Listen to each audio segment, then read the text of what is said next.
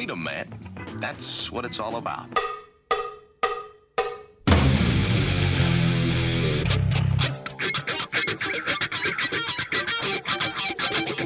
You've got to groove on freedom, like the good book says.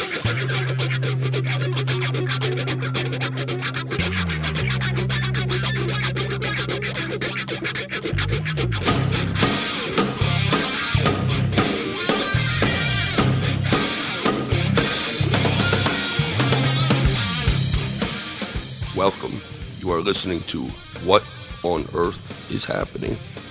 This show will discuss the topics of human consciousness, mind control, natural law, the occult, and all issues that affect the freedom of the people of Earth. What on Earth is Happening will endeavor to shine light upon the darkness of our world and to offer empowering solutions to the problems we face as humanity approaches its critical moment of choice. And now, here is your host, Mark Passio.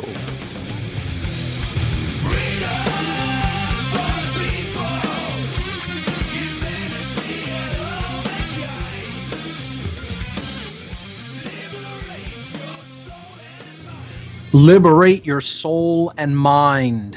The truth is waiting for you all to find, ladies and gentlemen. Welcome, one and all.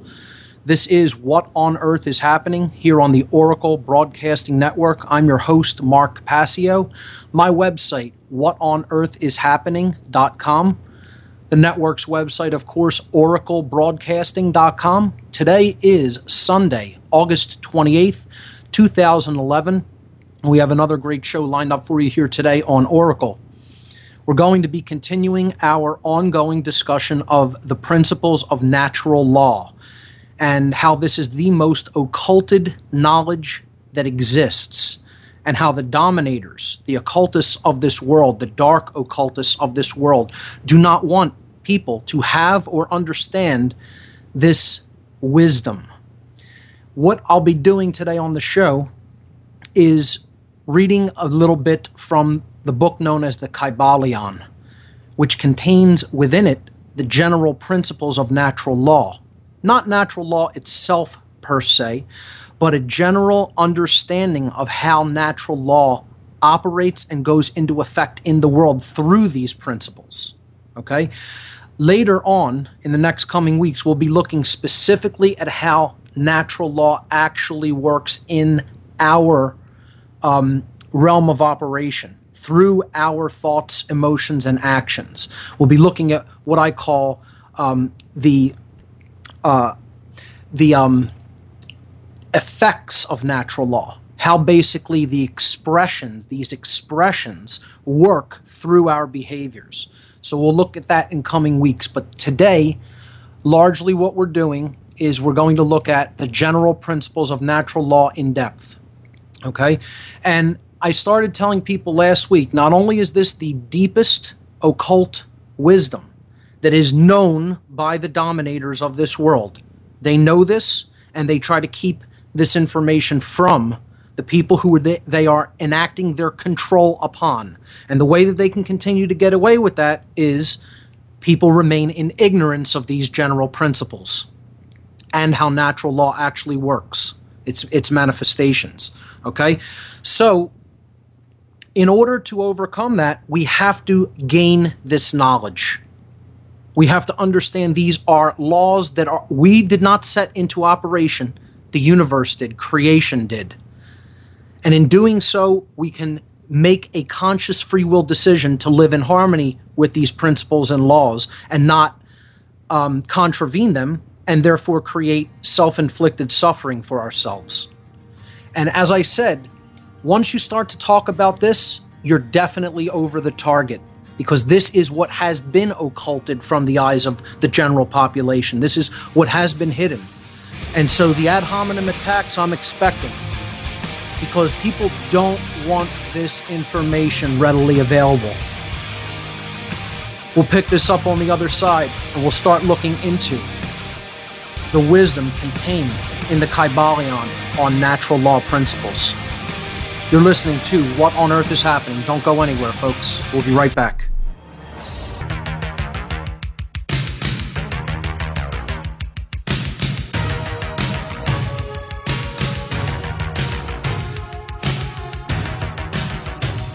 Okay, folks, we're back. I'm Mark Passio, and this is What on Earth is Happening. Today on the show, we're going to be talking about the general principles of natural law. We're going to be reading excerpts from a tome of wisdom known as the Kybalion.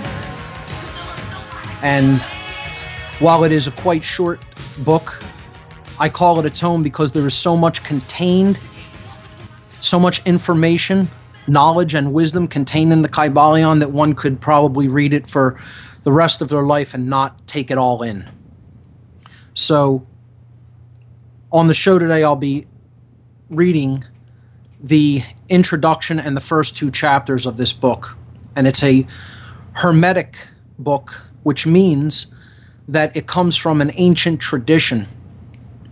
And again, people have asked me before on the show, what tradition am I a member of? What belief system do I subscribe to? Just because I'm reading a book from the Hermetic tradition doesn't mean I consider myself a follower of Hermeticism or a Hermeticist per se. I think this is part of the integral makeup of myself. I take in wisdom from wherever it comes and take that into myself and then act upon it. And that's what my tradition is, for lack of a better term, is it is an integral one that is based on wisdom. It doesn't matter where that wisdom happens to come from. Because my consciousness is not in a box like followers of religions are. See, followers of religion will be the first to attack anything that if I read something that comes from Buddhism, like let's say the Eight Noble Truths, uh, the Four Noble Truths, I'm sorry, or the Eightfold Path of Buddhism. Okay? Reli- uh, followers of Islam may attack that, or followers of Christianity may attack that. Because they won't actually endeavor to listen to the wisdom contained in it. It's not in keeping with their dogma or their doctrine. Because that's all religion is it's a system of control that has been set up to hold people back from a deep, integral understanding of truth, specifically of natural law, because the understanding of natural law is what truly creates order. Not only understanding it, but living within its boundaries. Because these are boundary conditions that the Creator put into place for our betterment. It is not a prison system, as some people seem to think when you talk about natural law. Gravity just exists. Nature put it there. It's not a prison system that things fall to the ground when they're released. You can think of it like that. Go right ahead. That doesn't make it the case. But it is the case that that law is in effect. So if you want to live in harmony with that law, don't go up to high places and leap off thinking that you're going to be free from it. You're not. You're bound by it. It's in effect the end. Get as upset about it as you like. Somebody suggested to make some t shirts with that phrase on it for the show. It's true, though. People want to rage against what is. That's really the only thing that's creating a lot of suffering here. And religion is one of those things that makes people rage against what is. They want things to conform to their belief system. And when it comes to natural laws, we've already said belief is irrelevant. What religionists are doing is they're looking for someone to come and save them from themselves because they don't want to understand natural law. They want to remain in ignorance of it and think that they can prosper. And all that is is eh, that equates to the abduction of personal, the abdication of personal responsibility. They don't want the responsibility of truly expanding their consciousness and coming to an understanding of the laws that are inherent in nature. They somehow want to run away from that and yet think that good things will, will just magically happen to them or someone will come down and save them from themselves when through their ignorance they've created the exact situation that they're in. See, I, I, started the entire subject on natural law as the first and most important solution. We're not looking at the deep problem anymore. See, because you could talk about that until you're blue in the face, and people will continue to want you to talk about that. They'll, they'll want you to continue to go on and on and on, describing the cage that you're in. Let me describe the bars, the material that they're made of, the floor. Oh, I can describe my cell so well. But when someone with a lot of wisdom comes along to try to hand them the key to their prison cell, the ignorant will slap it out of their hands like they're accosting them with a weapon instead of attempting to graciously take it in their ignorance and in their darkness and say, maybe it is me that I need to improve. Maybe it is my understanding that I need to expand, my consciousness that I need to expand. And this is a key, this is a master key to do just that. No, they slap it out of the hand of the person who is attempting through love, through higher consciousness, to come in and hand them the key to their own cell. And that's because the house slave the house slave loves it in their cage. They love it in their cage. They don't want to go anywhere. Because stepping outside of that little confine, that, that, that boundary of the mind, requires responsibility. And that, that's the last thing they want. Uh, it also requires maybe deep introspection and maybe even seeking knowledge. And that might require reading, God forbid, God forbid. So the ignorant always attempt to slap away the key right out of your hand that, they, that you're attempting to give them, and they'll come with ad hominem attacks. And guess what? That's okay. Let them, because the truth is going to be spoken no matter what happens, and it's going to exist no matter what happens. Nobody coming with ad hominem attacks to anyone attempting to convey truth is going to change truth. That's why they'll always ignore the issue and take this um, this uh, obfuscation method to try to derail the actual issue at hand and get people to focus on a person or an event. And they'll always say, oh, that doesn't come from my tradition, therefore it, it needs to be ignored. Limitation. That's what lack of consciousness is.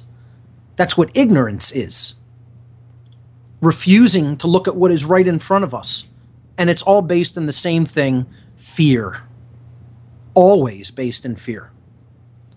So let's start today looking at the principles of natural law in depth. And I'm going to start with the introduction to the book known as the Kybalion.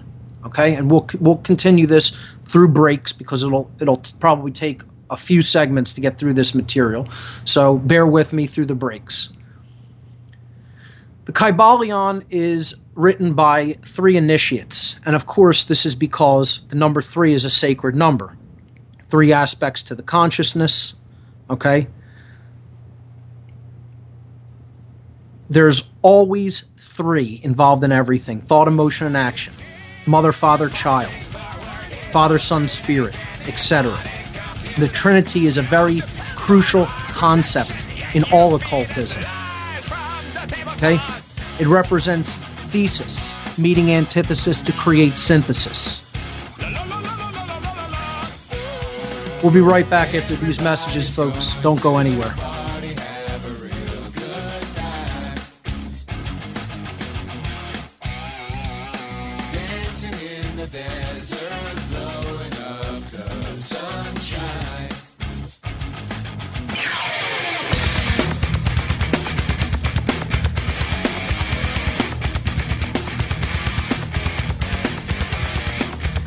Okay, folks, we're back.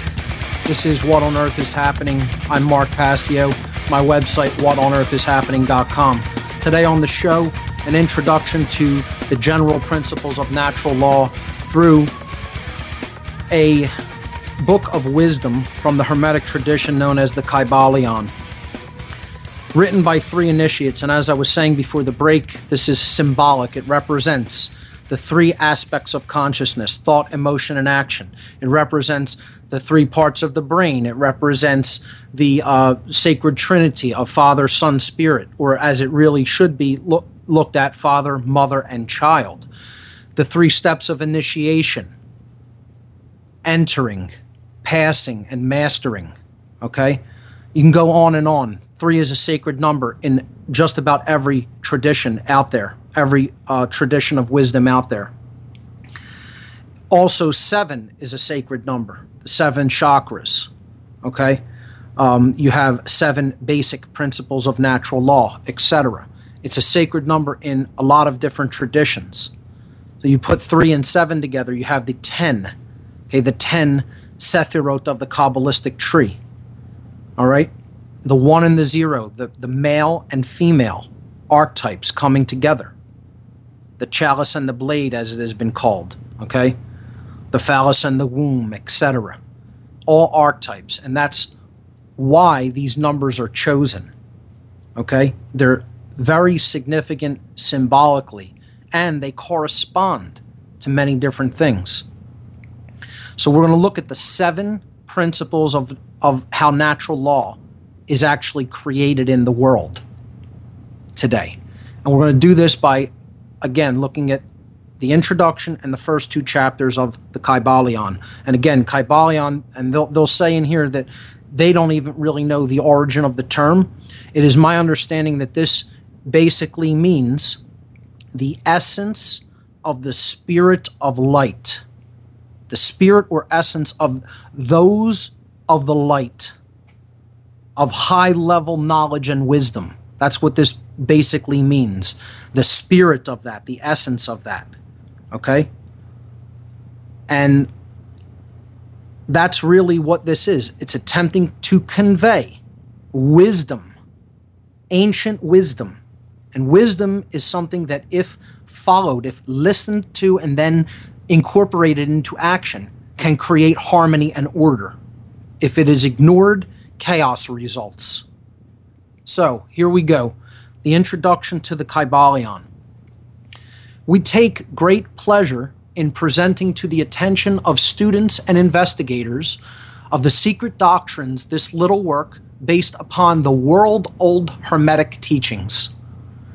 There has been so little written upon this subject notwithstanding the countless references to the teachings in the many works upon occultism, that the many earnest searchers after the arcane truths will doubtless welcome the appearance of the present volume. The purpose of this work is not the enunciation of any special philosophy or doctrine, but rather is to give the students a statement of the truth that will serve to reconcile the many bits of occult knowledge that they may have acquired, but which are apparently opposed to each other, and which often serve to discourage and disgust the beginner in the study. Our intent is not to erect a new temple of knowledge, but rather to place in the hands of the student a master key with which he may open the many inner doors in the temple of mystery through the main portals he has already entered. There is no portion of the occult teachings possessed by the world which have been so closely guarded as the fragments of Hermetic teachings which have come down to us over the tens of centuries which have elapsed since the time of its great founder, Hermes Trismegistus, the quote, scribe of the gods, unquote, who dwelt in old Egypt in the days when the present race of men was in its infancy. Contemporary with Abraham, and, if the legends be true, an instructor of that venerable sage, Hermes was and is the great central sun of occultism, whose rays have served to illuminate the countless teachings which have been promulgated since his time all the fundamental and basic teachings embedded in the esoteric teachings of every race may be traced back to Hermes. Even the most ancient teachings of India undoubtedly have their roots in the original Hermetic teachings. From the lands from the land of the Ganges, many advanced occultists wandered to the land of Egypt and sat at the feet of the master. From him they obtained the master key which explained and rec- reconciled their divergent views, and thus the secret doctrine was firmly established. From other lands also came the learned ones, all of whom regarded Hermes as the master of masters, and his influence was so great that, in spite of the many wanderings from the path on the part of the centuries of teachers in these different lands, there may still be found a certain basic resemblance and correspondence which underlies the many and often quite divergent theories entertained and taught by the occultists of these different lands today. The student of comparative religions will be able to perceive the influence of the Hermetic teachings in every religion worthy of the name now known to man, whether it be a dead religion or one in full vigor in our own lifetimes. There is always a certain correspondence in spite of the contradictory features, and the Hermetic teachings acts as the great reconciler. The life work of Hermes seems to have been in the direction of planting the great seed truth, which has grown and blossomed in so many strange forms, rather than to establish a school of philosophy which would dominate the world's thought.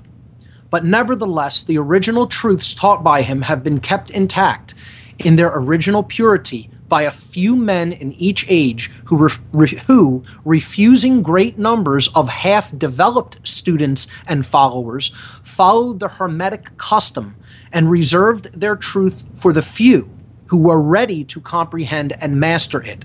From lip to ear, the truth has been handed down among the few. There have always been a few initiates in each generation in the various lands of the earth who kept alive the sacred flame of the Hermetic teachings, and such have always been willing to use their lamps to relight the lesser lamps of the outside world when the light of truth grew dim and clouded by reason of neglect, and when the wicks became clogged with foreign matter. There were always a few to tend faithfully to the altar of truth upon which was kept alight the perpetual lamp of wisdom. These men devoted their lives to the labor of love, which the poet has so well stated in his lines Oh, let the flame, let not the flame die out. Cherished age after age in its dark cavern, in its holy temples cherished, fed by the pure ministers of love, let not the flame die out. These men have never sought popular approval, nor numbers of followers. They are indifferent to these things, for they know how few there are in each generation who are ready for the truth and who would recognize it if it were presented to them. They reserve the strong meat for men, while others furnish the milk for babes. They reserve their pearls of wisdom for the few elect who recognize their value and who wear them in their crowns instead of casting them before the materialistic, vulgar swine who would trample them in the mud and mix them with their disgusting mental food. It's a good place to leave it for now. Think on that during the break. We'll be right back, folks. Don't go anywhere. You're listening to What on Earth is Happening.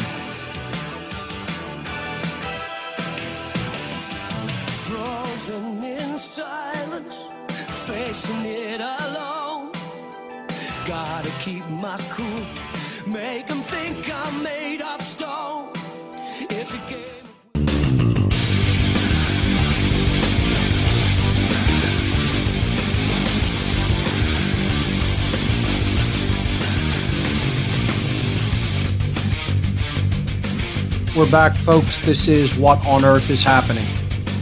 I'm your host, Mark Passio. My website, is whatonearthishappening.com. Let's get right back into it. We were reading from the Kybalion,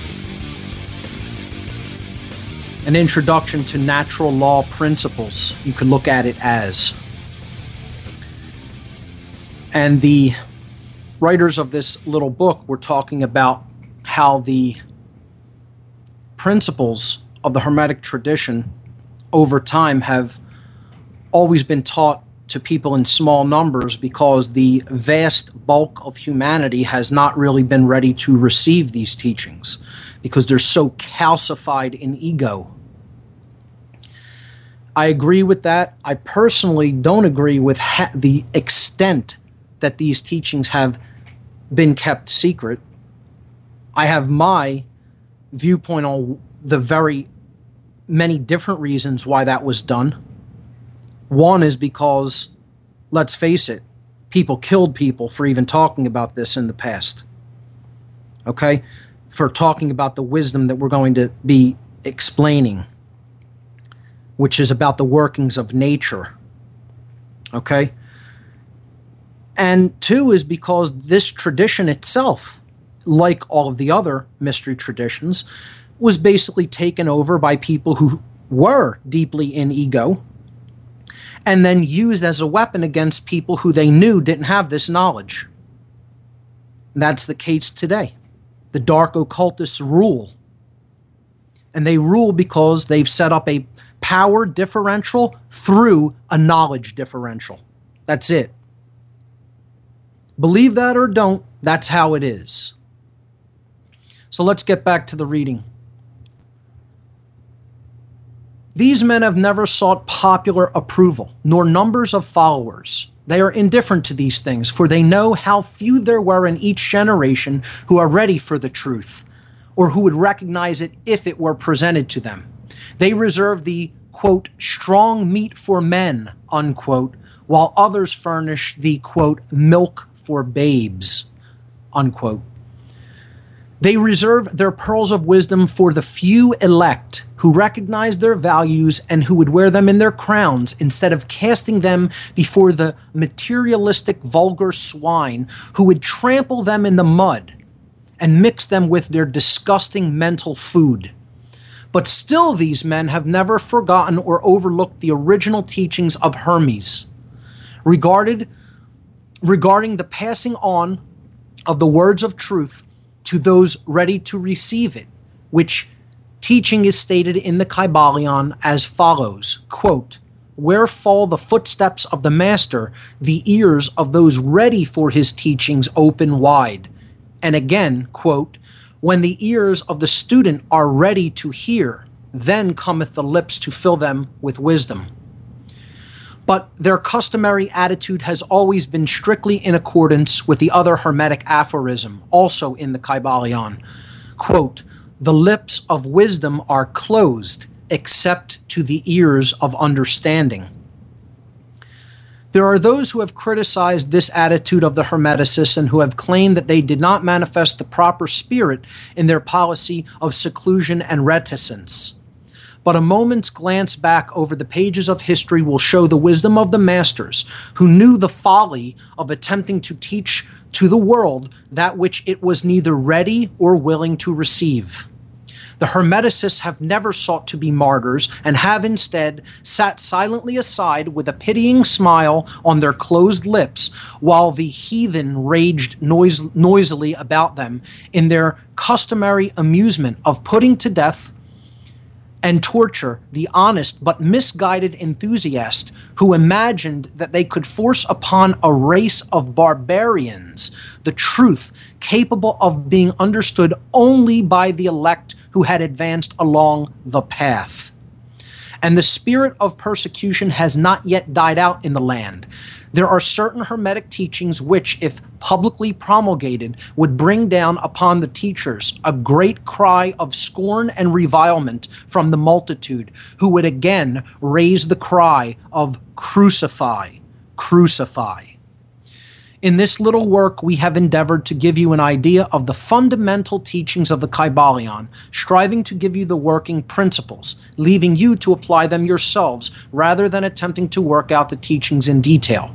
If you are a true student, you will be able to work out and apply these principles. If not, then you must develop yourself into one, for otherwise the Hermetic teachings will be as words, words, words to you. So that's the introduction to the book. And I'd like to comment on a few things. The first is the phrase, the lips of wisdom are closed except to the ears of understanding. Yes, this may most certainly be true that in the past people have decided I'm not even going to bother to attempt to communicate deep spiritual truths to people who basically show a complete disregard for such things and are completely trapped in materialism. The, the problem is, we never lived in a time that is as dangerous and critical as we do right now, where not only are these people who are refusing to accept these spiritual insights and jewels of wisdom have basically grown in such numbers but and and they basically fill every continent, every land that there is on the earth. The, the earth is in complete, utter darkness. The problem is it has gotten so systemic that it's to the point where we have become capable of destroying the earth and these teachings along with it, at least here. Of course, they ex- this, these teachings exist throughout the universe, but on this planet, there, we're at a time where the world is so dark that we could easily destroy this planet in our ignorance and mind control and complete disregard for natural law principles, disregard for the rights of others, disregard for the planet itself. So, I don't agree with the concept that these teachings should still be kept for the quote elect. This is separatist thinking, this is um, dualistic thinking.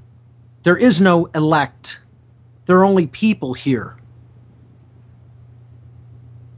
who are suffering. And as I've said many times on the show, as one suffers, all suffer. So maybe in the ego of some of these so called adepts or masters, they didn't really f- fully weed that out. They didn't they didn't really fully weed the ego out to the point where they understood this wisdom needs to be continuously spoken no matter what the circumstances are. No matter what it means for the person who's speaking it. I think you can only think that way if you're still a little too attached to the materialistic. I'm going to speak the truth regardless of what happens to my body. The end. Stop that. The idea is going to be out there. It's going to be seeded. That, that part I do agree with. This is planting the great seed truth. That's what this is. But the part about keeping your, your mouth closed to those who even don't want to hear it, absolutely not. I, I won't accept that. And maybe that makes me someone who, like they say, is in folly because you're wanting to bring the pearls before the swine.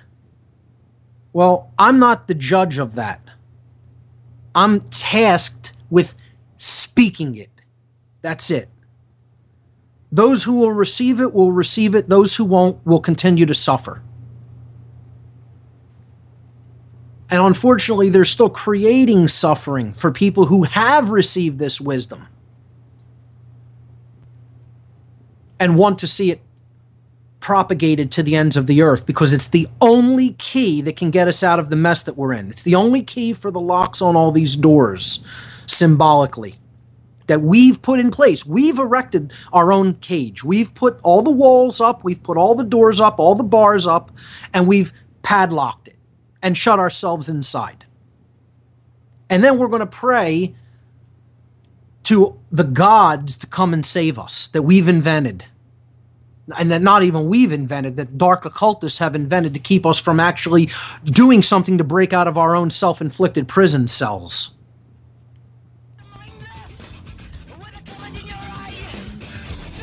We'll be right back, folks. You're listening to What on Earth is Happening here on the Oracle Broadcasting Network. On the other side of the break, I'll re- be reading Chapter 1 of the Kybalion, which begins the explanation of the Hermetic principles and the Hermetic philosophy in general. Stay with us.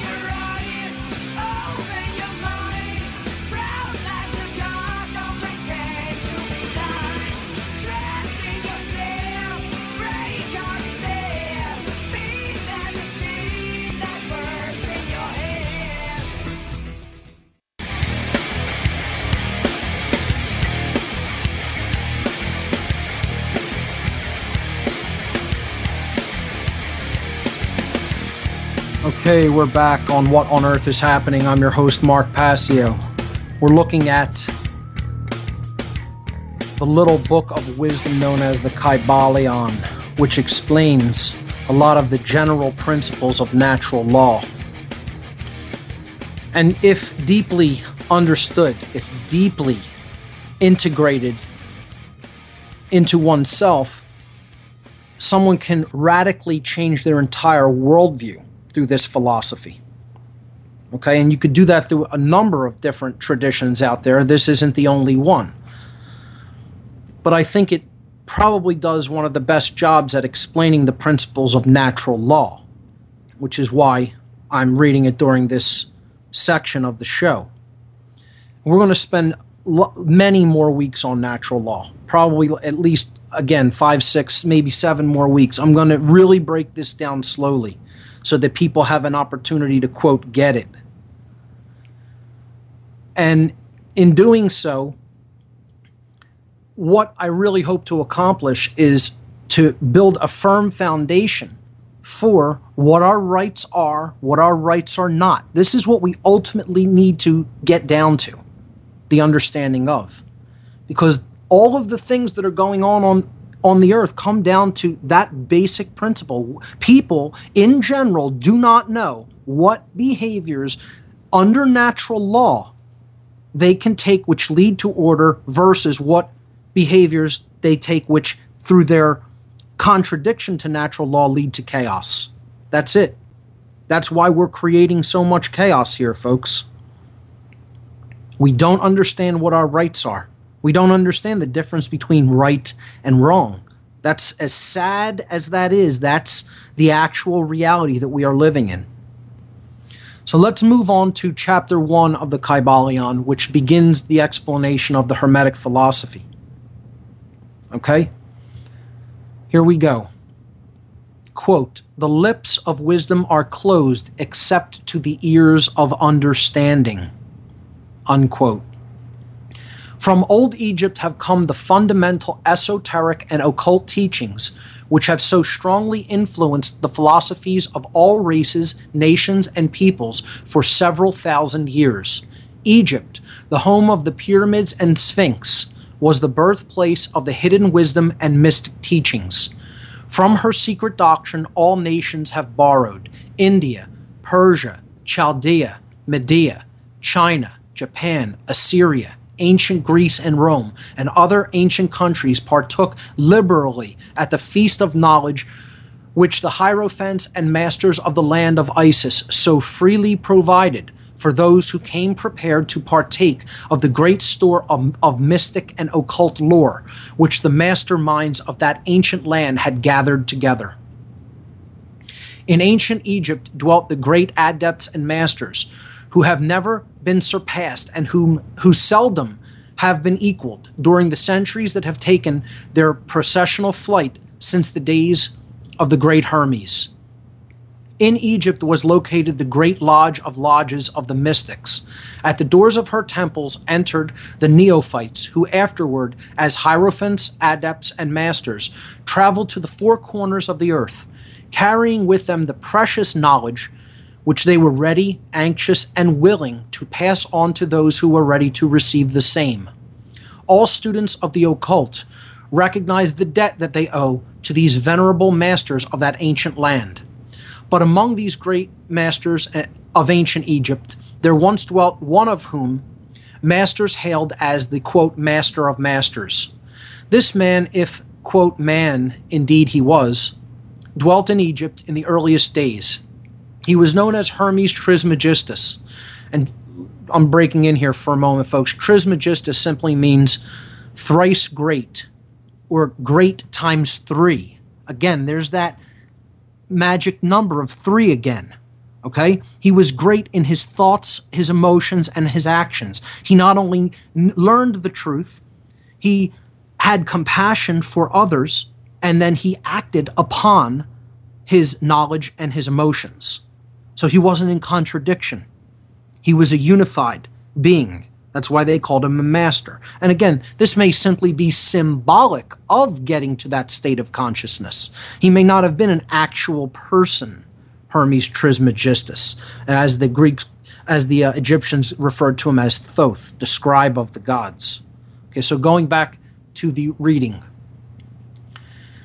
He was the father of the occult wisdom, the founder of astrology, the discoverer of alchemy. The details of his life story are lost to history, owing to the lapse of the years, although several of the ancient countries disputed with each other in their claims to the honor of having furnished his birthplace. And this thousands of years ago. The date of his sojourn in Egypt, in that his last incarnation on this planet, is not known, but it has been fixed at the early days of the oldest dynasties of Egypt, long before the days of Moses. The best authorities regard him as a contemporary of Abraham, and some of the Jewish traditions go so far as to claim that Abraham acquired a portion of his mystic knowledge from Hermes himself. As the years rolled by after his passing from this plane of life, tradition recording that he lived 300 years in the flesh, the Egyptians deified Hermes and made him one of their gods under the name of Thoth. Years later, the ancient the people of ancient Greece also made him one of their many gods, calling him Hermes, the god of wisdom. The Egyptians revered his memory for many centuries, yes, tens of centuries, calling him, quote, the scribe of the gods, and bestowing upon him distinctively his title Trismegistus, which means the thrice great, the great great, or the greatest great, etc. In all the ancient lands, the name of Hermes Trismegistus was revered, the name being synonymous with the quote, fount of wisdom. Even to this day, we use the term hermetic in the sense of secret, sealed, so that nothing can escape, etc. And by this reason, of the fact that the followers of Hermes always observed the principle of secrecy in their teachings. They did not believe in, quote, casting pearls before swine, but rather held to the teaching, milk for babes, meat for strong men, both of which maxims are familiar to the readers of the Christian scriptures, but both of which had been used by the Egyptians for centuries before the Christian era. And this policy of careful dissemination of the truth has always categorized the Hermeticists even unto the present day. The Hermetic teachings are to be found in all lands, among all religions, but never identified with any particular country nor with any particular religious sect. This because of the warning of the ancient teachers against allowing the secret doctrine to become crystallized into a creed. The wisdom of this caution is apparent to all students of history. The ancient occultism of India and Persia degenerated and was largely lost owing to the, the fact that the teachers became priests and so mixed theology with the philosophy, thus, the result being that the occultism of India and Persia has been gradually lost amidst the mass of religious superstitions, cults, creeds, and quote gods. And I'm going to break in on top one more time because I'd like to say this is exactly how the dark occult was created.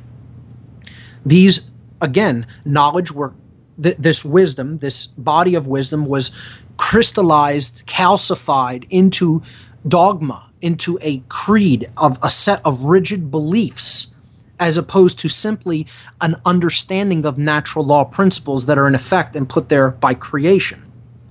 Or, in other words, science is what we're talking about here, ladies and gentlemen. Science, real science, is what this tradition is ultimately about. It degenerated into a religion because people in a lower state of consciousness gained access to it, took took it over turned it into a religion and held the, the, the, inner body, the inner core or esoteric part of this knowledge for themselves. And that's what the dark occult is. Okay, so continuing. So it was with ancient Greece and Rome. So it is. So it was with the Hermetic teachings of the Gnostics and early Christians, which were lost at the time of Constantine, whose iron hand smothered philosophy with the blanket of theology, losing to the Christian church that which was its very essence and spirit, and causing it to grope throughout several centuries before it found the way back to its ancient faith the indications apparent to all careful observers in this 20th century being that the church is now struggling to get back to its ancient mystic teachings. We'll hold it right there. Pick it up on the other side of this break. Don't go anywhere, folks. You are listening to What on Earth is Happening right here on the Oracle Broadcasting Network. We'll be right back.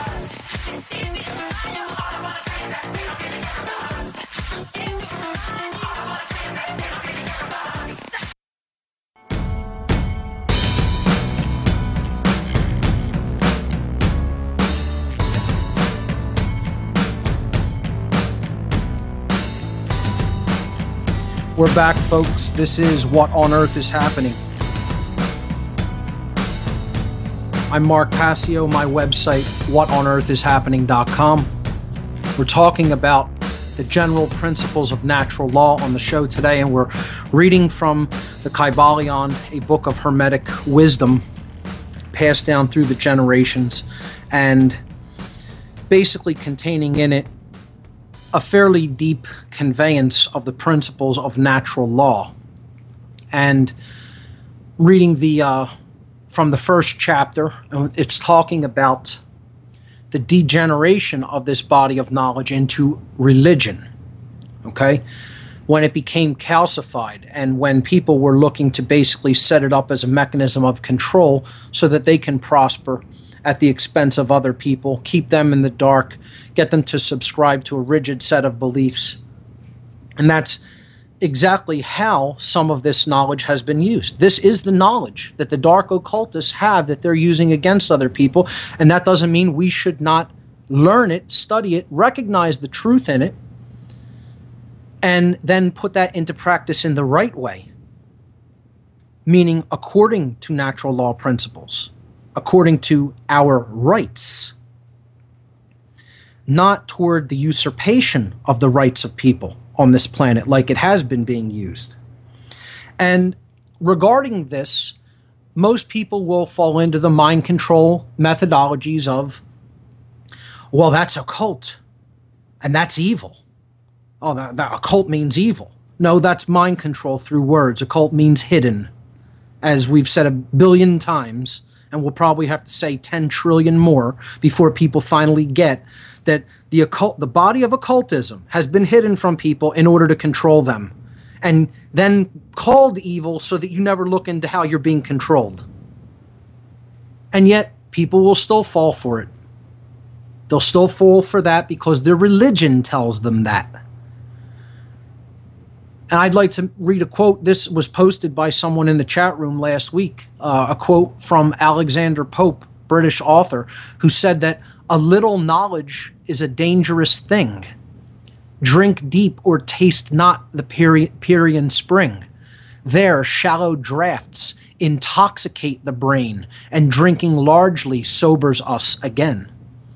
What he's saying here is the people who think they have all figured out about what the New World Order is all about and haven't really gone far enough into understanding that it's all a ruse. All of the systems of limitation and control are all a ruse there to get you not to take action, not to actually take your rights under natural law, regardless of who's trying to usurp them, and actually stop the usurpers from doing what they have no right to do as Nazis. That's what they are. That's what they've always been, regardless of w- what time period in history we're talking about or what place we're talking about. And the people who think they have this totally figured out and who ha- refuse to look into the occult, that's what I, I would, that's a perfect thing that I would say applies to them. They drink shallow drafts and their brains are intoxicated by that little bit of learning or that little bit of knowledge that they've taken in. And they think they have the whole picture when they're still operating from a completely controlled paradigm that's put there by the very people that that are still controlling them. And they think they're going to get outside of that cage. They think they're somehow going to develop freedom in that kind of a system of mental bondage. Good luck with that. Let me know how that works out for you that's the end of this short segment. We'll pick up the reading of the Kybalion after this next break. You're listening to What on Earth is Happening right here on the Oracle Broadcasting Radio Network.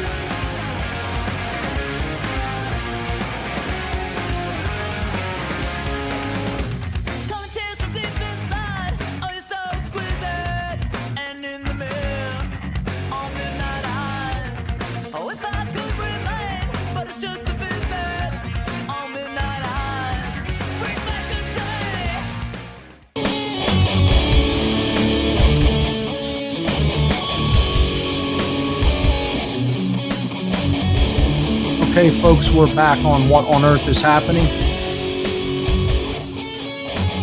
continuing with our reading from the Kybalion, we were talking about how this ancient body of knowledge had degenerated into religion and how that ultimately became dark occult. So I'm going to pick it up. Here we go. But there were always a few faithful souls who kept alive the flame, tending it carefully and not allowing its light to become extinguished. And thanks to these staunch hearts and fearless minds, we have the truth still with us. But it is not found in books to any great extent. It has been passed along from master to student, from initiate to hierophant, from lip to ear. When it was written down at all, its meaning was veiled in terms of alchemy and astrology, so that only those possessing the key could read it aright. This was made necessary in order to avoid the persecution of the theologians of the Middle Ages who fought the secret doctrine with fire and sword, stake, gibbet, and cross. Even to this day, there will be found a few reliable books. There will be found but few reliable books on Hermetic philosophy, although there are countless references to it in many books written on various phases of occultism. And yet, the Hermetic philosophy is the only master key which will open all the doors of the occult teachings. In the early days, there was a compilation of certain basic Hermetic doctrines passed on from teacher to student, which was known as the Kybalion, the exact significance and meaning of the term having been lost for several centuries. This teaching, however, is known to many to whom it has descended from mouth to ear on and on throughout the centuries. Its precepts have never been written down or printed so far as we know. It was merely a collection of maxims, axioms, and precepts which were non understandable to outsiders, but which were readily understood by students after the axioms, maxims, and precepts had been explained and exemplified by the Hermetic initiates to their neophytes. These teachings really constituted the basic principles of the art of Hermetic alchemy which, contrary to the general belief, dealt in the mastery of mental forces rather than material elements, the transmutation of one kind of mental vibrations into others, instead of the changing of one kind of metal into another. The legend of the philosopher's stone, which could turn base metals into gold, was an allegory relating to Hermetic philosophy, readily understood by all students of true Hermeticism. In this little book, of which is the first lesson, we invite our students to examine into the Hermetic teachings as set forth in the Kybalion, and as explained by ourselves, humble students of the teachings who, while bearing the title of initiates, are still students at the feet of Hermes the Master. We herein give you many of the maxims, axioms, and precepts of the Kybalion, accompanied by explanations and illustrations which we deem likely to render the teachings more easily comprehended by the modern student, particularly as the original text is purposely veiled in obscure terms. The original maxims, axioms, and precepts of the Kybalion are printed herein in quotation marks, the proper credit being given. Our own work is printed in the regular way in the body of the work. We trust that the many students to whom we now offer this little work will derive as much benefit from the study of its pages as have the many who have gone on before, treading the same path to mastery throughout the centuries that have passed since the time of Hermes Trismegistus, the master of masters, the great great. In the words of the Kybalion, quote, where the footsteps of the where fall the footsteps of the master, the ears of those ready for his teachings open wide the Kybalion. And quote, when the ears of the student are ready to hear, then cometh the lips to fill them with wisdom. End quote, the Kybalion. So that, according to the teachings, the passage of this book to those ready for the instruction will attract the attention of such as are prepared to receive the teaching. And likewise, when the pupil is ready to receive the truth, then will this little book come to him or her. Such is the law the Hermetic principle of cause and effect in its aspect of the law of attraction will bring lips and ears together, pupil and book in company. So mote it be. So what they're basically saying is what I was talking about um, last week. That th- there's a legend that goes along with this book that it comes to those who are ready to receive its teachings. And the people who will actually hear and take this seriously and then act upon the wisdom that's contained in this uh, book will are those who were ready to receive it. So it's it's as if this book finds you, you don't find this book. And as I said, that certainly was the case for me. When I was ready to receive it, it found me. And uh, it found me through my partner, Barb. So let's move on to chapter two of this deep piece of wisdom about natural law, in which the natural law principles are going to be outlined and then explained in short. And then I'll comment upon uh, those explanations. So, this is chapter two, known as the, the Seven Hermetic Principles. That's the title of this chapter. Quote The principles of truth are seven. He who knows these, understandably, possesses the magic key before whose touch all the doors of the temple fly open. End quote. The Kybalion. The seven Hermetic principles upon which the entire Hermetic philosophy is based are as follows 1. The principle of mentalism. 2. The principle of correspondence. 3. The principle of vibration. 4. The principle of polarity. 5. The principle of rhythm. 6. The principle of cause and effect. 7. The principle of gender. These seven principles will be discussed and explained as we proceed with these lessons. A short explanation of each, however, may as well be given at this point. So now they're going to begin the short explanations, and I'll pause after each one to comment upon each one. 1. The principle of mentalism. Quote, the all is mind. The universe is mental. End quote. This principle embodies the truth that, quote, all is mind, unquote. It explains that the all, which is the substantial reality underlying all the outward manifestations and appearances which we know under the terms of the material universe, the phenomena of life, matter, energy, and in short, all that is apparent to our material senses, is spirit, which in itself, in itself, is unknowable and undefinable, but which may be considered and thought of as a universal, infinite, living mind. It's a good place to pause and ponder those words. We'll pick this up on the other side of the break. Don't go anywhere, folks. You're listening to What on Earth is Happening here on the Oracle Broadcasting Network.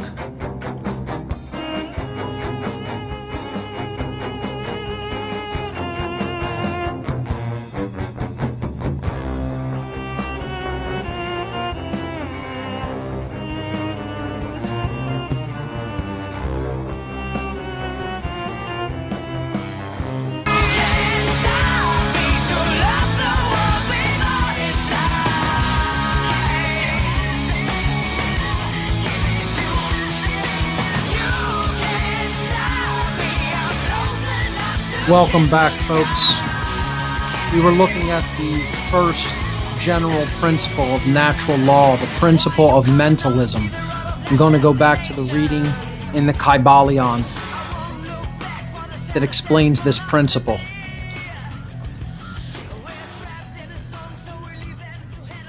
This principle embodies the truth that all is mind. It explains that the all is spirit, which in itself is unknowable and undefinable, but which may be considered and thought of as a universal, infinite, living mind. It also explains that all the phenomenal world or universe is simply a mental creation of the all, subject to the laws of created things and that the universe as a whole and in its parts or units has its existence in in the mind of the all in which mind we live and move and have our being. Okay, I'm going to read that sentence again because it's so important. Okay? It also explains that all the phenomenal world or universe is simply a mental creation of the all, subject to the laws of created things, and that the universe as a whole and in its parts or units has its existence in the mind of the all, in which mind we live and move and have our being. This principle, by establishing the mental nature of the universe, easily explains all of the varied mental and psychic phenomena that occupy such a large portion of the public attention, and which, without such explanation, are non understandable and defy scientific treatment. An understanding of this great hermetic principle of mentalism enables the individual to readily grasp the laws of the mental universe and to apply the same to his well being and advancement.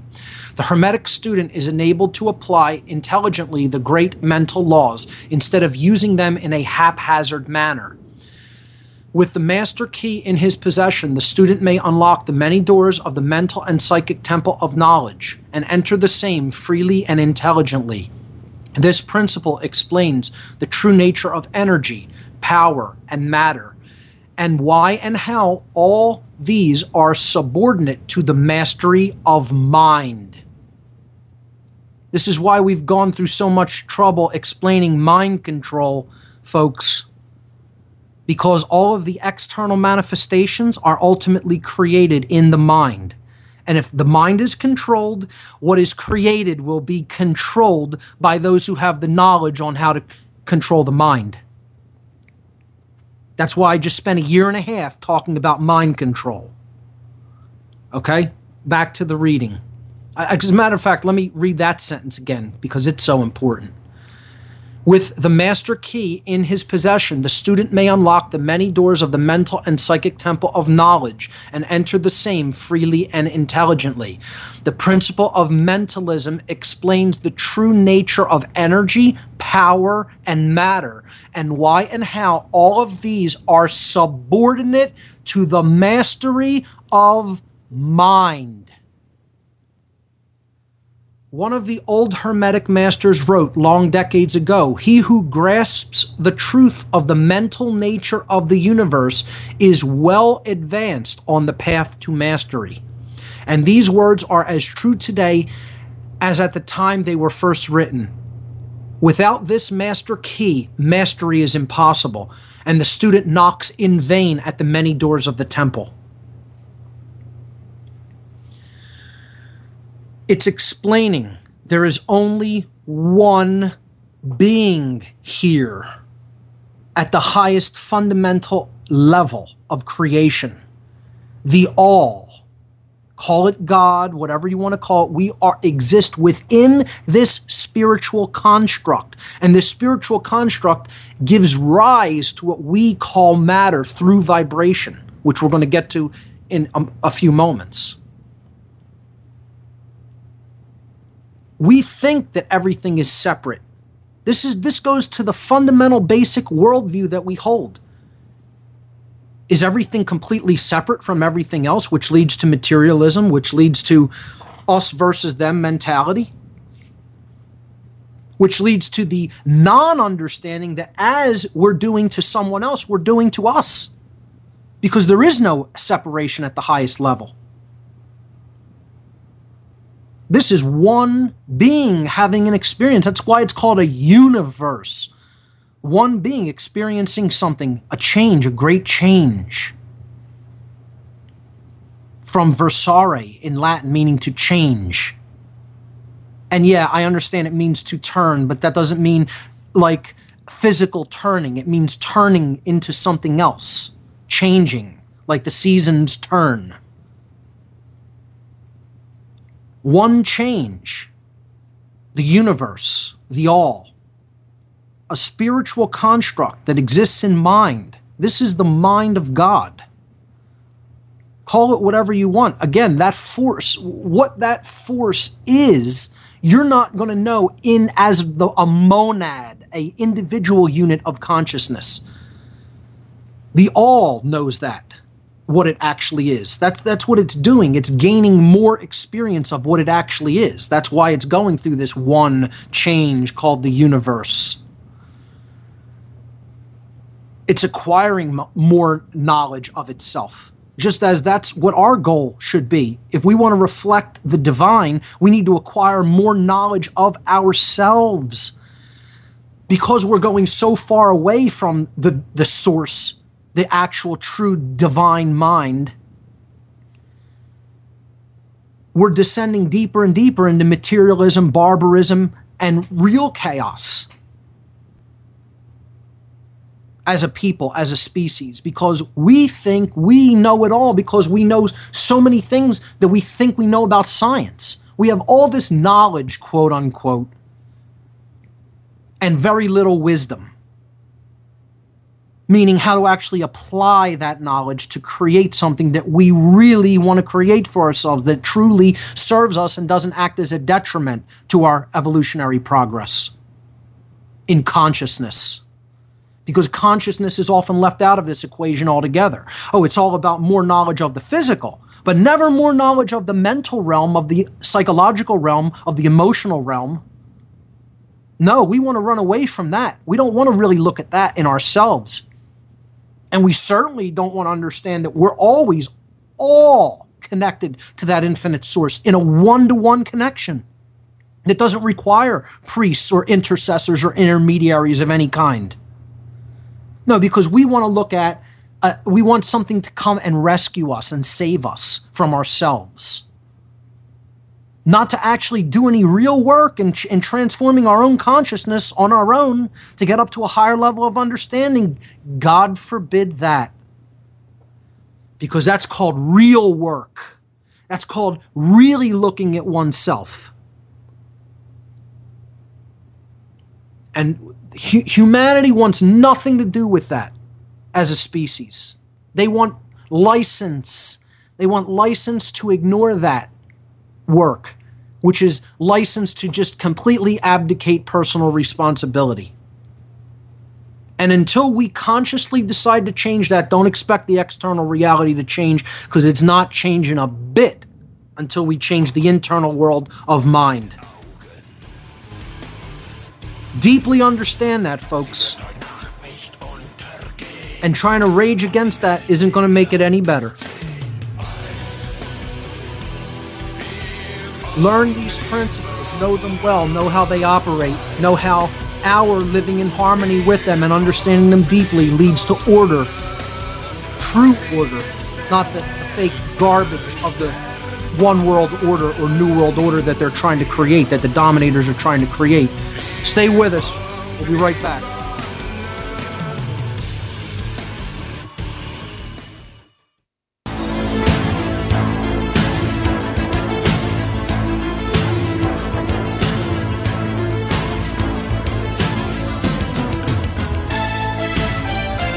Welcome back. This is What on Earth is Happening, and I'm your host, Mark Passio. My website, whatonearthishappening.com. On this August 28th, 2011 edition, we are talking about the general principles of natural law. Specifically, we've been discussing the principle of mentalism, that the all is mind, the universe is ultimately a mental construct of spirit and that mind, that universal living mind, is simply experiencing itself through this construct. The deep understanding of this principle can go a long way toward breaking down a calcified materialist worldview if it is deeply, deeply contemplated upon not just reading words. It's what the warning in the beginning of the book is about. If you're not willing to really do work with this material to integrate it, it's all just words. Okay?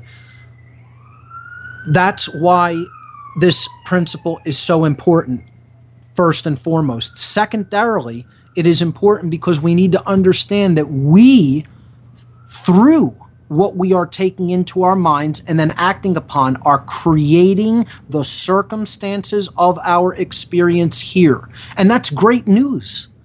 Nothing external is doing this to us. We are doing this to us. It's our choice. We want this to change. We have to we have to get enough people to the point of knowledge and understanding to say, I do know how this works, how these principles work. I do know that this is our own creation and that we can make it into whatever we want and then do that. That's called wisdom, acting upon what you already know and understand. And if you're, you know, at the point where, oh, that this means that nothing can be known and there is no such thing as knowledge, again, good luck with that solipsism because that's the biggest lie and it's the biggest path to mind control. And I already explained to you through the religion of the dominators, Satanism and dark Luciferianism, this is actually one of their sins and one of the things that they want you to get, they want to get you to accept above all else. That nothing can be known. Well, the people who don't know anything will never say no to anything. Think about that. Okay, the, these words don't sound the same for no reason. For you to actually use the word no, you need to know something, not think it or believe it or have heard about it somewhere. You need to know it in your being, in the core of your being, that it's truth and there is such a thing as truth, and it does exist, and it is knowable, and it can be integrated and and be, be made a part of us. We are a part of it. We're not ever really separate from it. It's just we think we are. Just like we think we're a separate thing in creation when we're all integrated in it. We live in it. Not not there's a creator and a creation. It's all one thing. How could the creator be someplace else besides the in within the creation? That would mean he's not it that force is not someplace. He, she, it. It doesn't exist someplace, which wouldn't be possible. And people even make the argument, oh, it's possible. God can do anything. It's all. It's the all. Everything that means. Well, the one thing it can't do is get outside of the all because it is the all. This is simple logic can tell you this, even if you're not thinking about it from a right brain perspective. You want it from from a left brain perspective, excuse me, but you want to see it from a right brain perspective. Take a huge hit of DMT. You'll see it from the right brain perspective real fast. How this is all one thing, and how you're in it, not a separate part of it you know, people should approach that with reverence as well, but they, they don't think it's a toy. We'll get to that as one of our, you know, practical methodologies for getting outside of a deeply imbalanced consciousness, entheogens in a very conscious context, much later in our solutions. That's one of the later solutions in the 10 solutions that I generally propose this outline in natural law is is the master solution. It encompasses all of the other ones because if you don't if you don't enact the other grassroots solutions in a deep understanding of natural law, they're all in vain. We're going to talk about methodologies for knowing things, which have been, have been hidden as well, which is the trivium method. You know, and again, the trivium and quadrivium together form seven. There's that mystical number again, just like seven principles of creation, seven chakras, seven days of creation, etc. There's a reason these numbers exist. You have your methods and then you have your quantifying means the trivium and the quadrivium. So let's go back to looking at the principles outlined in the Kybalion. We talked about the importance of the principle of mentalism, which is where we left off last week. Let's look at the principle of correspondence now, which is principle number two. And I'm going to go back to the reading in the Kybalion now. Here we go. Quote As above, so below.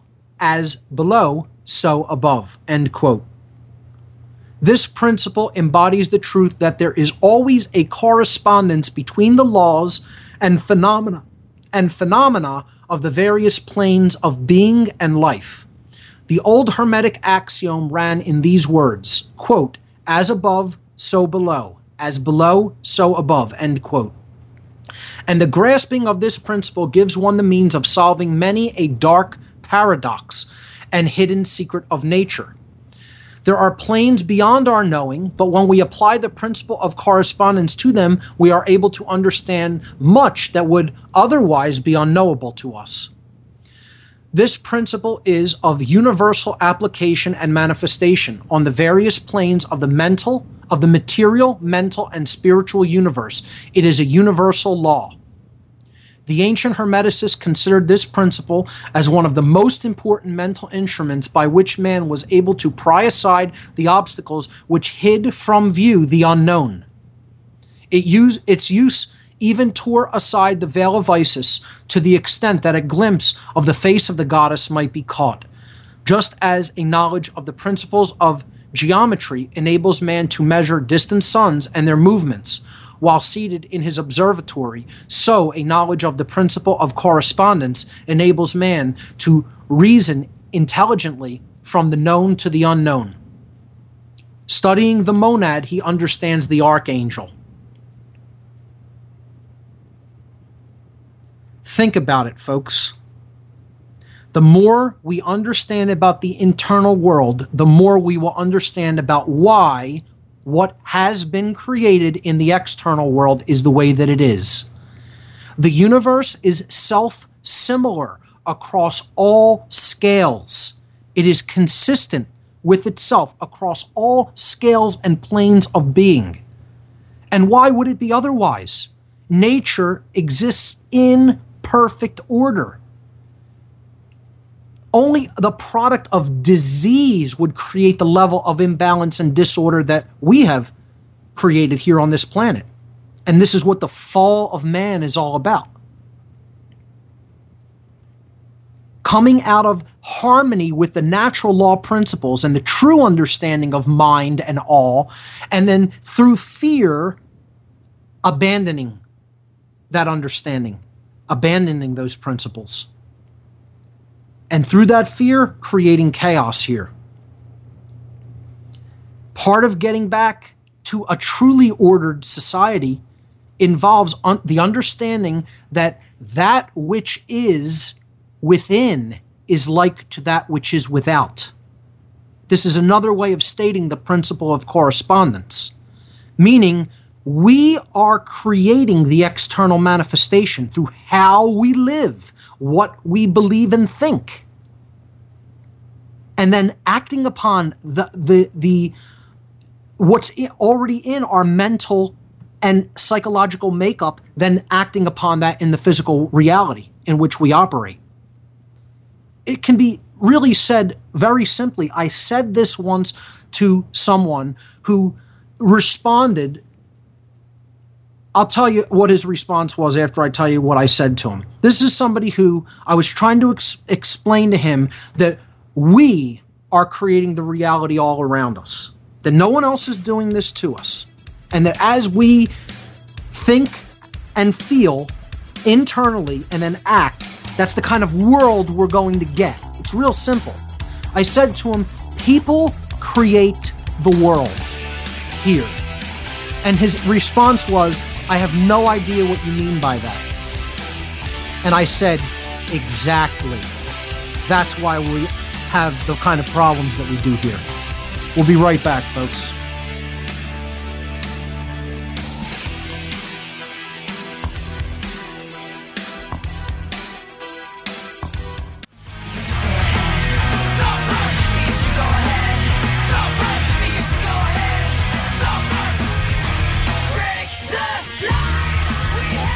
We're back, folks. This is the last segment of this edition of What on Earth is Happening. I'm your host, Mark Passio, my website, whatonearthishappening.com. Today we've been talking about the general principles of natural law. We've already gotten through two of them. Perhaps I'll endeavor in this last segment to get through the, uh, uh, the third, and then we'll pick it up next week with uh, principles uh, four through seven. But uh, I want to make a statement uh, about principle number two, one and two, really, the principle of mentalism and correspondence, which we've covered so far. How great does it feel to know that our reality is simply a construct in which, if we only endeavor to understand the laws which have basically made that construct and that we exist within, we can have whatever we want, whatever we wish to have. We can make of this place whatever the the most wildest imaginings of our mind can endeavor to envision. That as, is actually phenomenal news. We can make a paradise of this place. Not in ignorance, though. Certainly not in ignorance of ourselves and the laws of nature. Not going to happen. But how great is it to know that that's how this place is constructed? That it's not going to say no to us no matter what we want to create. Now, conversely, how sad is it to realize this is what we've made with what we've been given? Because we have rejected our responsibilities as stewards of this planet and as stewards of each other, as our own caretakers. And we want somebody else to come in and take care of us. We don't want to take care. We don't want to have care in our hands and actually have to use that in a responsible way. We want to give it to someone else. See, because care is that inner child. That's why they cremate care at Bohemian Grove as the child. They want people to continue to sacrifice their personal responsibility. They don't want you to have care, to take care. They want to kill care. And unfortunately, the rejection of these principles exactly represents that. Murdering the child within us murdering true care. Because that's the ultimate generative principle that binds all of the other principles of natural law. They are all encompassed within the generative principle. That's why when you see the seed of life pattern, or what is known as the Genesis pattern, okay, there are seven circles within it and then it is contained within the all encompassing one circle, the eighth circle. Again, eight representing infinity or something that is hermetically sealed. That's the generative principle, the principle of creation. All of these laws, all of these principles have to do with how we are creating our reality. That's what this entire show is all about. It's what I said on day one, what this show would be about explaining the causal principles, the causal factors that underlie why we're experiencing what we're experiencing. Or, in other words, how we're creating exactly what we're getting. It's good news, folks. Regarding the principle of correspondence, let's see if I can remember this quote from the New Testament.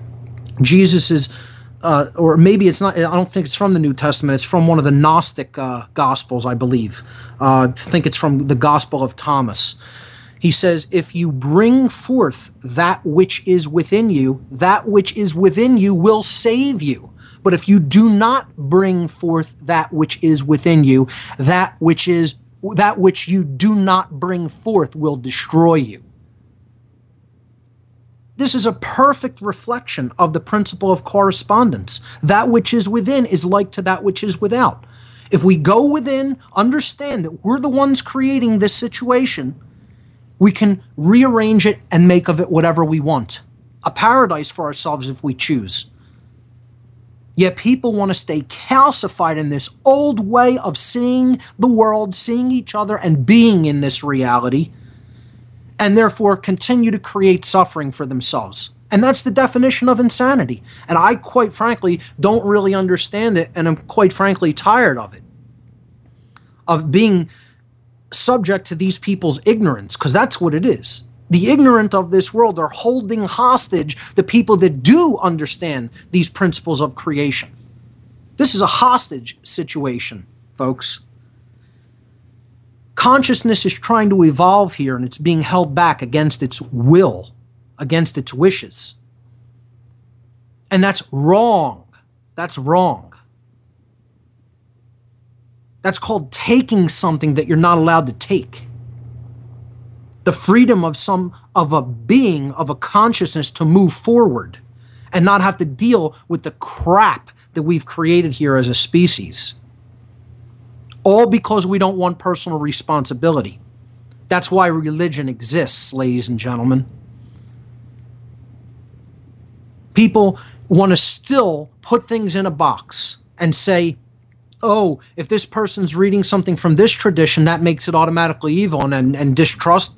You know, I don't want to trust that person, or this is, you know, people shouldn't be listening to this. Never actually wanting to hear any of the wisdom that's contained in it about why the world is the way that it is. So they can step, step back and say, oh, that's not my problem. That's not my doing. That's exactly your doing. Exactly. The people that don't want to understand how these principles work are the people who are making this world the way it is. Get over it. That's how it works, folks. So let's look at principle number three, and then we'll wrap it up there if we get through it, and we'll continue with the next four next week. Principle number three from the Kybalion is known as the principle of vibration. Nothing rests, everything moves, everything vibrates. This principle embodies the truth that everything is in motion, everything vibrates, nothing is at rest. Facts which modern science endorses and which each new scientific discovery tends to verify. And yet, this Hermetic principle was enunciated thousands of years ago by the ancient masters of ancient by the masters of ancient Egypt. This principle explains that the differences between different manifestations of matter, energy, mind, and even spirit result largely from varying rates of vibration. From the all, which is pure spirit, down to the grossest form of matter, all is in vibration. The higher the vibration, the higher the position in the scale. The vibration of spirit is at such an infinite rate of intensity and rapidity that it is practically at rest, just as a rapidly moving wheel seems to be motionless. And at the other side, and at the other end of the scale, there are gross forms of matter whose vibration are so low as to seem at rest. Between these poles, there are millions upon millions of varying degrees of vibration from corpuscle and electron, atom and molecule, to worlds and universes, everything is in vibratory motion. This is also true on the planes of energy and force, which are but varying degrees of vibration, and also on the mental planes, whose states depend upon vibrations, and even onto the spiritual planes. An understanding of this principle with the appropriate formulas enables Hermetic students to control their own mental vibrations as well as those of others. The masters also study this principle to the conquering of natural phenomena in various ways. He who understands the principle of vibration has grasped the scepter of power, says one of the old writers if you understand this principle and it has been knowledge, you've taken the knowledge in, but have not converted it into wisdom, and then you're using it as a weapon, that's exactly how the dark occultists accomplish what they do on this planet. It's called mind control, folks. If you understand these principles, and yet you're at a low level of consciousness, knowledge without wisdom, you can wield them to great effect as a weapon. That's all the time we have for today, folks. Went by quick. Join us again next Sunday on What on Earth is Happening. I'm your host, Mark Passio. My website, whatonearthishappening.com. Stick around here on Oracle Broadcasting. Up next is Chris Everard. See you next week, folks.